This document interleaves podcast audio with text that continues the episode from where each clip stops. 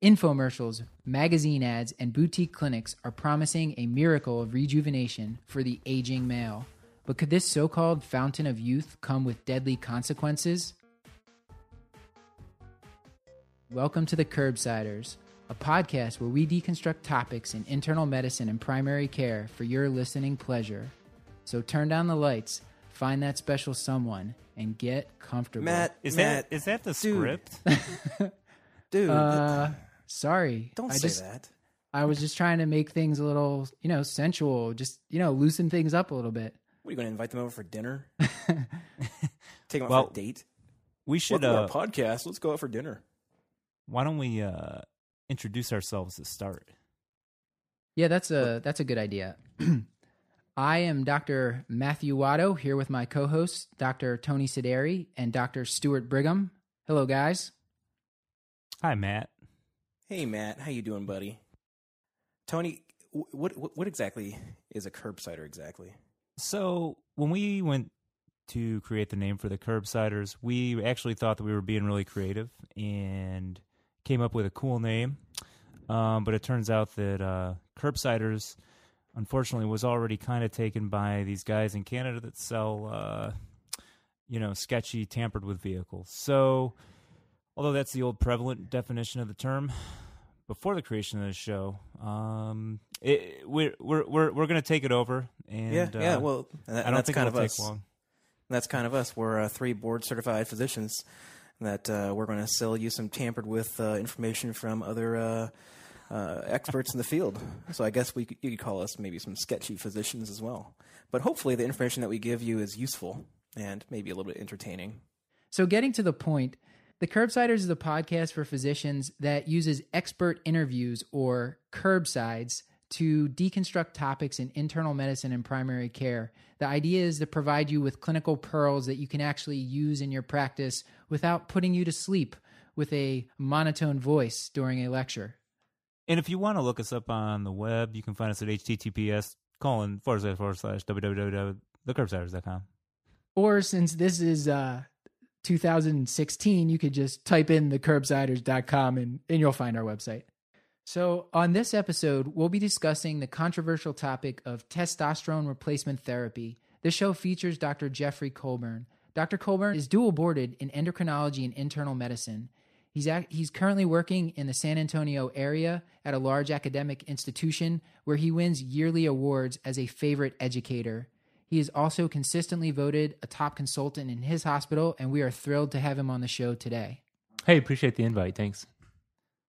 So, Jeff, we have lots of questions for you today about this pretty highly contested topic. So let's start off by just asking you, please, to define some terms. So low T, what what exactly does this mean? Is this appropriate to use this? Um, so I guess when I start talking about testosterone, you know, you'd already mentioned that it's a kind of a controversial topic in some ways. And at the start of this uh, speaking and, and our conversation, I think I want to mention that I have no financial interests or Um, uh, other interests outside of just trying to give good education. Um, and I think it's important to say that because there is a lot of advertising and interest in trying to get people to uh, prescribe and make money off of this. And um, so the industry has really driven, I think, an explosion in the amount of testosterone that is applied to patients. Um, so this idea of low T, or that um, Uh, concept that you mentioned to me, it, it uh, it's not, I guess, the fullest way to explain the topic, but uh, low testosterone is what they're talking about. And it's certainly when we're thinking about hypogonadism, testosterone is one thing that we look at for individuals. Um, and there's a, a couple of other factors that we need to consider. So uh, men uh, that are having hypogonadism, we want to think about, is this a, a congenital problem that they were born with and maybe now we're just picking up later on in their adult life? Um, or is this uh, an acquired issue of some damage to the tissues that are controlling testosterone production? And uh, so, uh, yes, testosterone is one factor in that. Um, when we start thinking about the classification of uh, hypogonadism, low testosterone states, um, and mentioned to you that breakdown of congenital versus acquired, um, and they're basically, when you think about the physiology of how testosterone is produced, you have a hypothalamic pituitary gonadal axis that needs to be in communication, uh, where you have F S H and L H, the gonadotrophins, coming down through the bloodstream and uh, indicating to the testes to produce testosterone at a uh, a good level, or something that we measure as a good level. And so that gets to that question of the the testosterone or the low T. Um, uh, but eighty-year-olds, about eighty percent of them have hypogonadism or low testosterone. Um, and so it's just kind of a fact of life. One of the areas of controversy or question is, you know, is this normative aging or is it a disease state? Should we treat it? And the Endocrine Society guidelines would say they recommend against a all-comers treat approach, uh, maybe an individualized strategy where you talk to your patient about uh, some of the risks and benefits that we'll speak about later today, um, and uh, apply it where you think it's probably best suited for the patient. Are there any other lab values that we should be checking as, along with the early morning testosterone, and how do you go about doing that? Do you do you order them all at the same time, or do you start with one and then kind of add others depending on the results? Um, so, you know, I, when I think about screening a patient, you want to think about uh, presence of symptoms, and why they present oftentimes is going to be decreased sexual function. Um, and so that's certainly part of hypogonadism, low testosterone states. Um, low libido is probably the best indicator of low testosterone, whereas other things like erectile function are probably neurovascular. Right. What about uh, those patients of ours that, that come and say, hey, I've got erectile dysfunction? And what do you think about checking testosterone in those patients? You could consider it. Yeah, the guidelines would say that's something that could be con- uh, associated with low testosterone.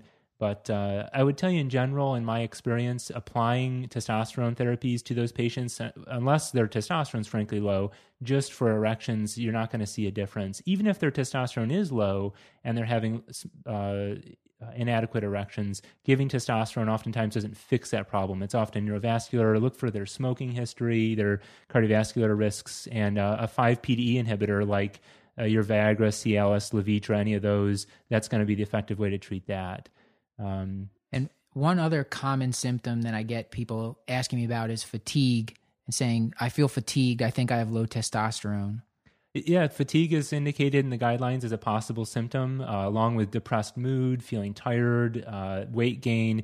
We all know that those things could be part of uh, our our loss of uh, good activity in society. You know, we're seeing an obesity em- epidemic in the United States. And all of these things kind of snowball, and it's tough to know who's the chicken or the egg. You know, did all of these disease states impact the hypogonadal pituitary gonadal axis and therefore suppress all of that? Or were they having an issue with that and therefore developing all of these these findings? It's tough to know. Um, but I think if some if a man's coming to you and going down this list of things that we've just talked about, I would consider checking and testing that patient. So to get back to your question about uh, labs, there are a few things I would do up front. I think up front, the first thing you could do would be to just do an early morning uh, testosterone, total testosterone uh, by itself to screen for that condition. And you need to repeat that. So you have to do another early morning. I, I like it fasting. Um, but when I say early morning, we're really talking about somewhere between seven and ten a.m. After that, you're really getting outside of where that person's normal peak of testosterone is going to be. A normal testosterone for a, a healthy male is going to be between four hundred to uh, possibly up to nine hundred uh, nanograms per mil. And um, uh, that being said, hypogonadism is diagnosed by the guidelines below three hundred. Um, so if you've got that less than three hundred on your check, uh, based and you've got those symptoms from the patient, uh, you can go ahead and retest. And uh, at the retest is when I'm going to order a few other things. Um, I would look at their gonadotrophins, their F S H and L H. Also, I would check a prolactin. Um, I very often get patients to my clinic that have had no investigation as to what the etiology of their hypogonadism is, and that's a very rampant problem I'm running into. I see they get a one-time afternoon lab draw. They're diagnosed at low inappropriately. It's the wrong time. It's only one lab. I see that a lot. Yeah. Yeah. Yeah, and they're started on therapy needlessly. And right. um, the uh, my job, and I think all of our duty, would be to to look first before we start any therapy. And the easy things to look for are, is this primary or secondary? Primary meaning that the testes themselves had an injury, um, either uh, trauma, radiation, uh, certain alkylating agents. The chemotherapies can damage the testes, the Leydig cells. And so you want to look at those factors and potentially take a history of testicular trauma. Um, the uh, secondary hypogonadism will get picked up uh, by gonadotrophins that are very high. In essence, if you think about it this way, the pituitary is measuring, and with, in conjunction with the hypothalamus, measuring everything that's happening with the gonadotrophins as far as their production ability. When they notice something's low, they're going to yell down to the testes, give me more. So those levels are going to be very high, the F S H and L H. And so that defines your secondary hypogonadism. Something's happening up in the brain, and it directs you to start looking there. So the other lab I like up front is a prolactin, because masses in the pituitary uh, could be secreting that, um, or they could interrupt the normal dopamine break on prolactin, and you can get high prolactins. And so a prolactin could be really instructive to say something up there's wrong. So you mentioned that testicular trauma also causes uh, a form of primary hypogonadism. So uh, somewhat unrelated, what about uh, after vasectomy? Um, shouldn't be associated with testicular hypofunction from the testosterone standpoint. Um, obviously, they can't uh, get the, their sperm out through the ducting and plumbing. Um, but uh, hypogonadism, just to put a point on that too, is defined as a inability to make appropriate testosterone or sperm. Right. So the reason why I ask, there's a few patients that have come to me and actually asked me that specific question. Now, granted, uh, it's appropriate or important to hear that from you instead of coming from me. And and you could do an examination. You know, I recommend the things that would be key to look at for them um, would be breast tissue. You know, gynecomastia could be a really, uh, it's tough to tell sometimes if that's just fat or g- glandular tissue. Right. Sometimes if you just pinch the abdomen, most of us have a little bit of fat there. Um, if you pinch that and pinch the breast tissue, it feels about the same. You're probably pinching fat, not glandular or gynecomastia. So that's a little kind of tip I use. Um, but I just it, pinch myself. But if you've, if you've got gynecomastia going on, that may be a good sign that the patient has hypogonadism. And um, other things you could look at would be their hair pattern. Uh, in general, hypogonadal man uh, would lose their facial hair, uh, axillary hair, maybe slower in growing in, or, or look sparse. Um, and then a testy exam. So, you know, if they've had surgery, uh, certain if they, if they got an infection after that surgery, that could lead to poor function. But, um, you know, one of the questions I think we were discussing today was, do I need an orchiometer? And um, an orchiometer or Prader beads or something I have in my clinic, um, I don't recommend you have to have a set of those. Um, I only have two. Yeah, you, I wear them around my neck. They, they're pretty fancy. You know, it's actually what my uh, first day on the job, my boss gave me these, and it's kind of like a rite to passage to becoming an endocrinologist. You get this set of testicular beads on a string. Um, but you know, you don't need these. I think more importantly on the exam, feel for the consistency of the testes. Um, uh, the size could, certainly could be important. If uh, normal would be twenty to thirty cc's. If you acquaint yourself with that size, you don't need to carry these beads around. Um, but the consistency, you know, once you start doing exams, you're going to see a lot of normals. Soft or mushy testes um, may have been damaged um, or, or may indicate to you a problem much more than just the size would. Okay. W- one thing I didn't hear you mention was uh, w- one thing that I would routinely order on my patients is a free testosterone and sex hormone binding globulin. What's your statement or what's your opinion about that? Yeah, you don't need it up front, but in that second panel I was mentioning, right. I would right. order that. That's a good uh, point to bring up. Um, so when we talk about uh, patients that we suspect have this condition, you know, we talked about signs and symptoms. We did some physical exam features there. Um, there are a lot of men that have obesity, and it, and we talked about this epidemic, that will create an artifact in the labs that is actually not hypogonadism. Right. And what I'm talking about is their obesity can drive down their sex hormone binding globulin. So I need to take a step back and explain this a bit. Testosterone, it's produced by the testes and the Leydig cells after response from the pituitary uh, that gives signaling to produce that. Um, Testosterone needs to be carried by something or protected in the serum. If it's out there free, it's degraded very rapidly. So it's carried by sex hormone binding globulin, or S H B G for short. S H B G is made by the liver, and sixty percent of your circulating testosterone is stuck on there. Um, in obese men or men with diabetes, uh, the S H B G production will drop. Um, so you'll have very low levels of that protein.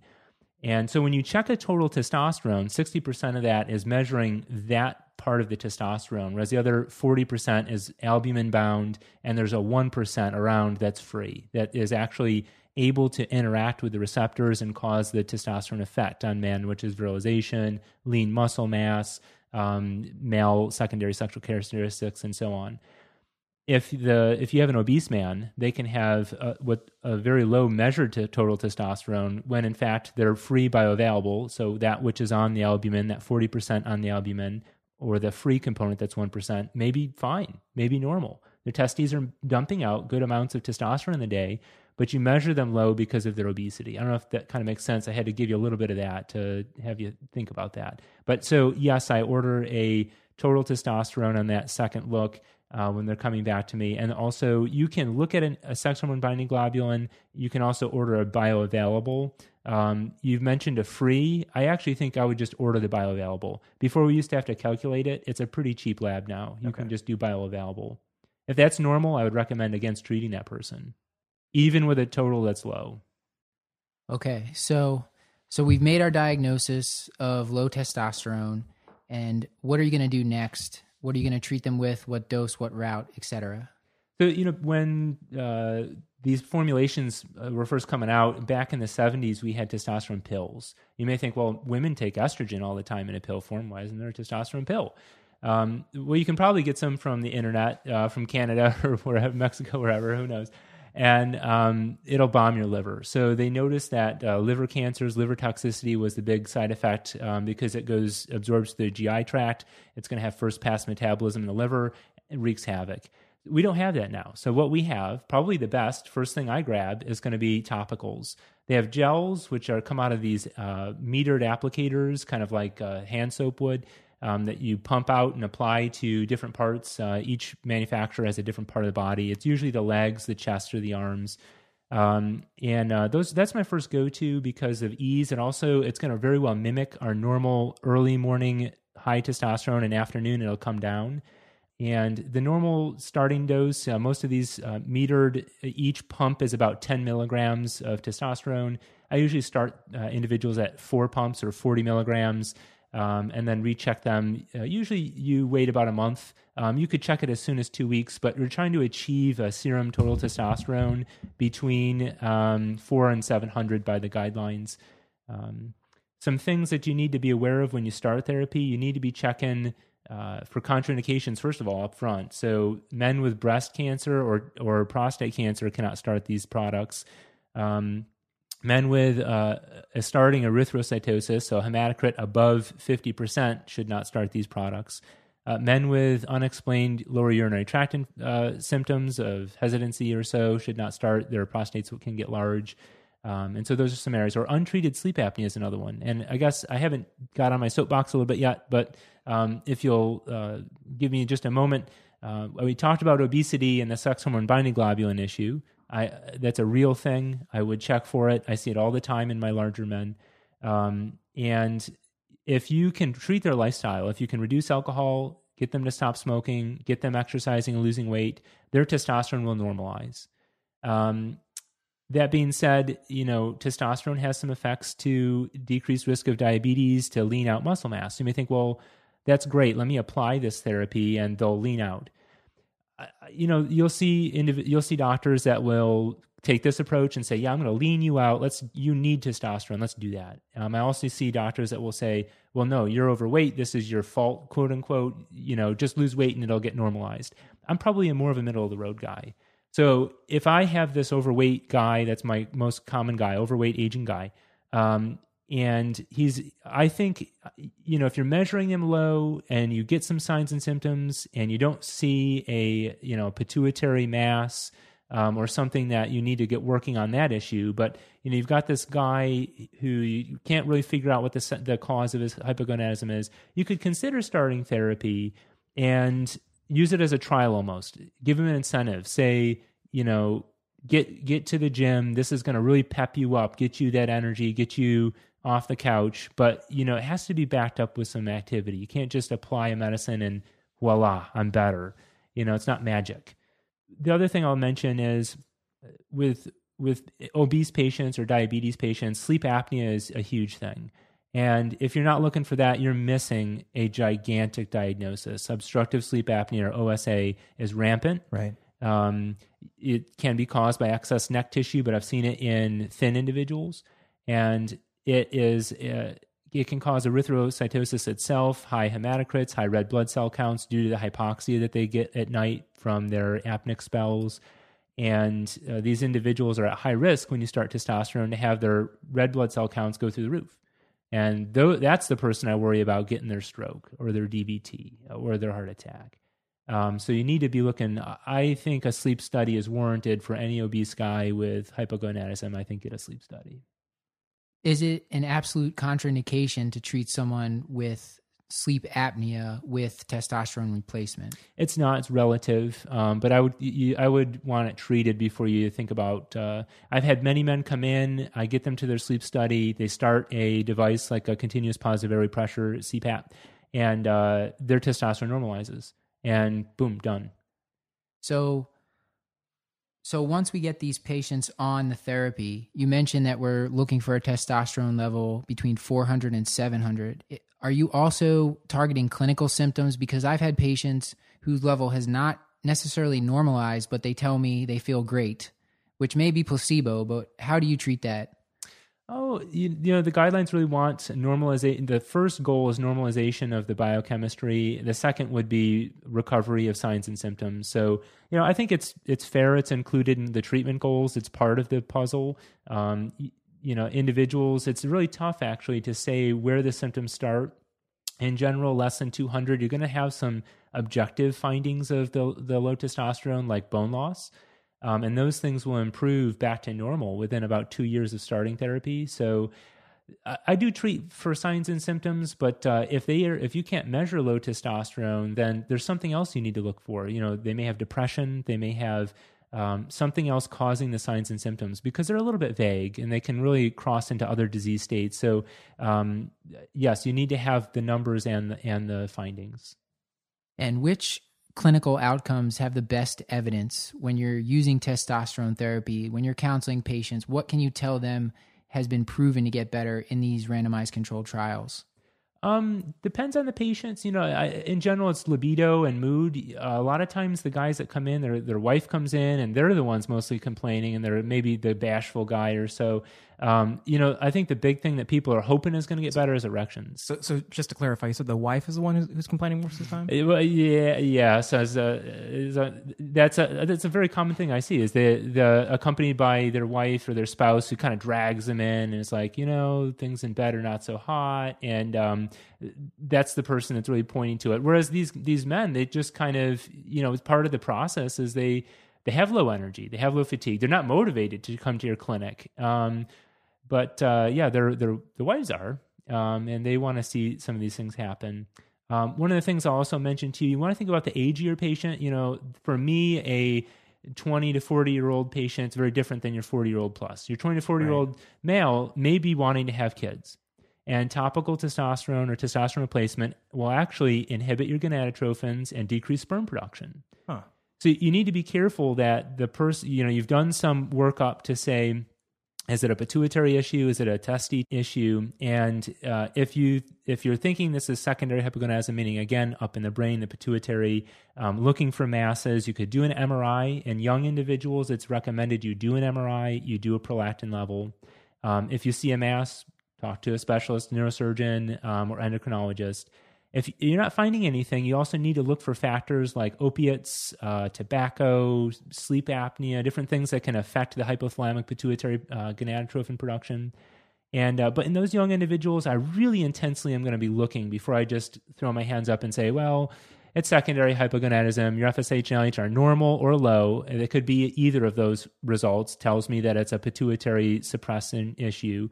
Um, and uh, before I throw my hands up and just treat. Um, the older male, uh, in general, you know, you, you want to order that prolactin, think about the possibility of a pituitary mass, but we know that their age is their risk factor. And for so again, I, a younger individual, they don't have that age risk factor. I'm going to press. I want to see what's there. Plus, I'm worried about reducing their fertility, and that could be a permanent change. You see so these young guys like, oh, I'm going to get jacked. I'm going to go to the gym.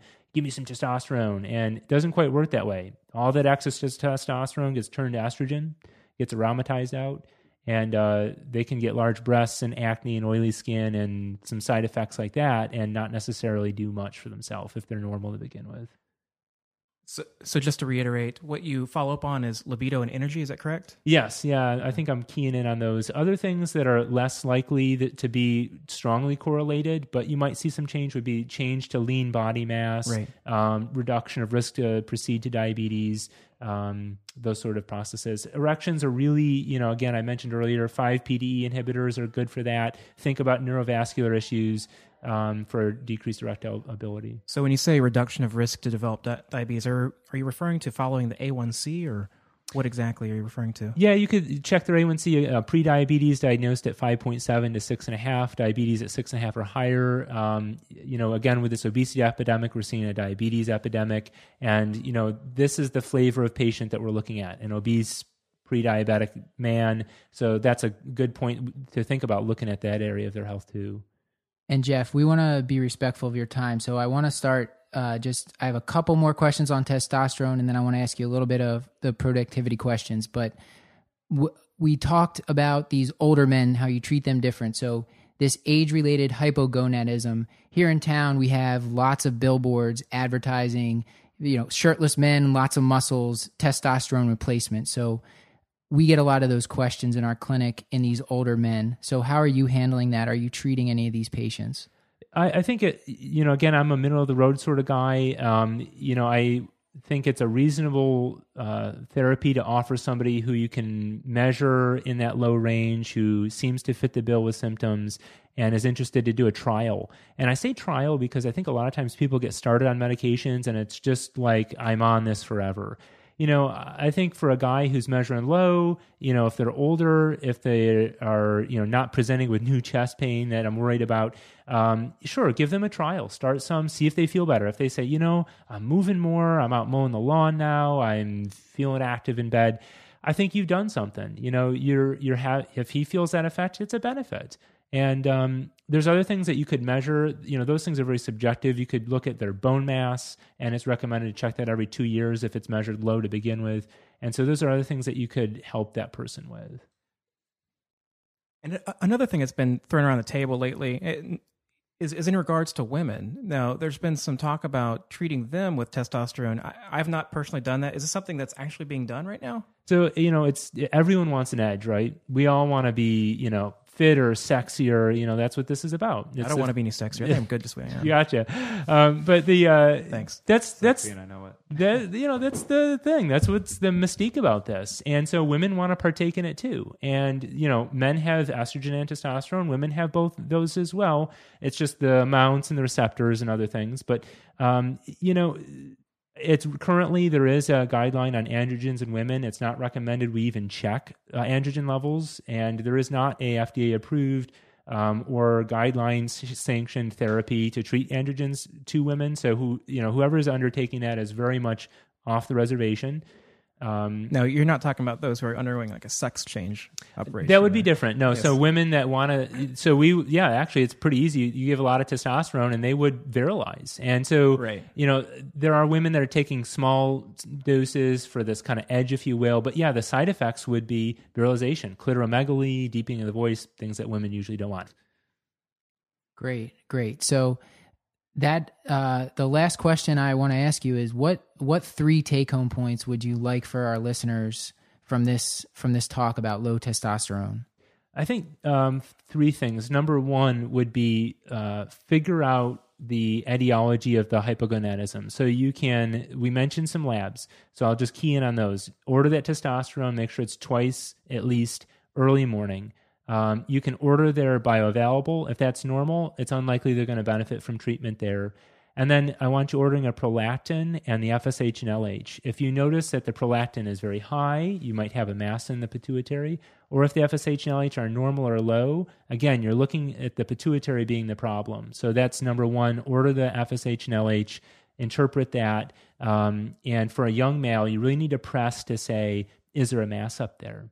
Um My number two would takeaway would be uh, the treatments that you're going to apply are going to be mostly topical. There are injected testosterones. I, in general, would not recommend to start with those because you're not getting a diurnal pattern.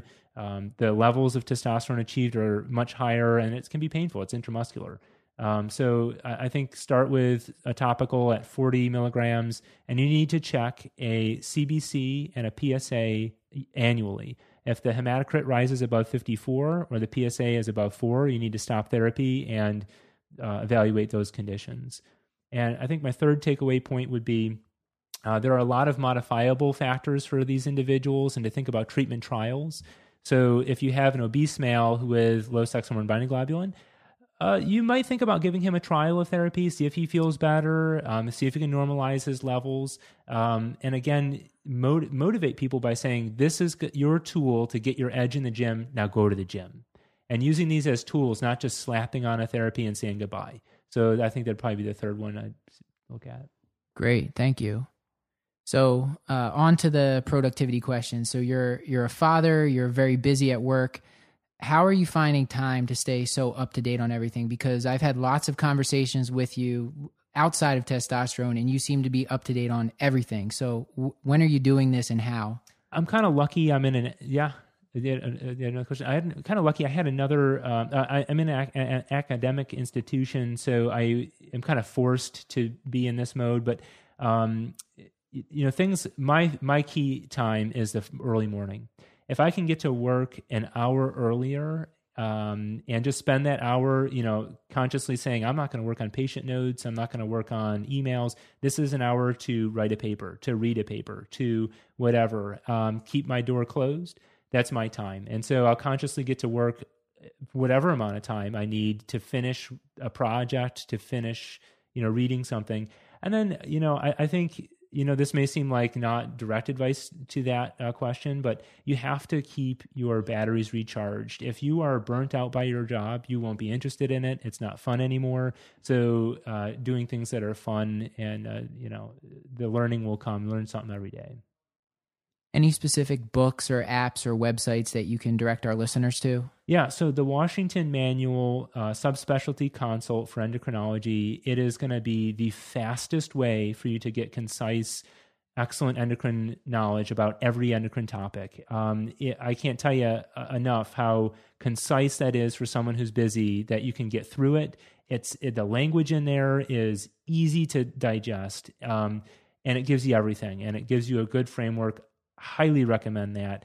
Um, it's going to be worth your time. And then the Endocrine Society publishes guidelines on basically everything we do. It's our cookbook for, you know, everything. Um, so endocrine dot org, you can check that out. Great. So we'll link to all this stuff in the show notes. Well, thank you so much for coming on the show today. Uh, it's been very informative, and uh, we definitely have to have you back again for another topic. Thanks. I appreciate the invite, and I look forward to the future. All right. Thank you. Thank you for listening to The Curbsiders. You can find the show notes along with links to any websites, apps, books, or other resources mentioned in tonight's show at the curbsiders dot com or w w w dot the curbsiders dot com. If you like what you're hearing, then please subscribe to us on iTunes, and don't forget to leave us a review. This helps others discover the show. If you'd like to recommend a topic or guest for a future show, then you can hit us up on our website, the curbsiders dot com, and click on Contact Us. You can also follow us on Twitter, at The Curbsiders, or check out our pages on Facebook, LinkedIn, or Google Plus.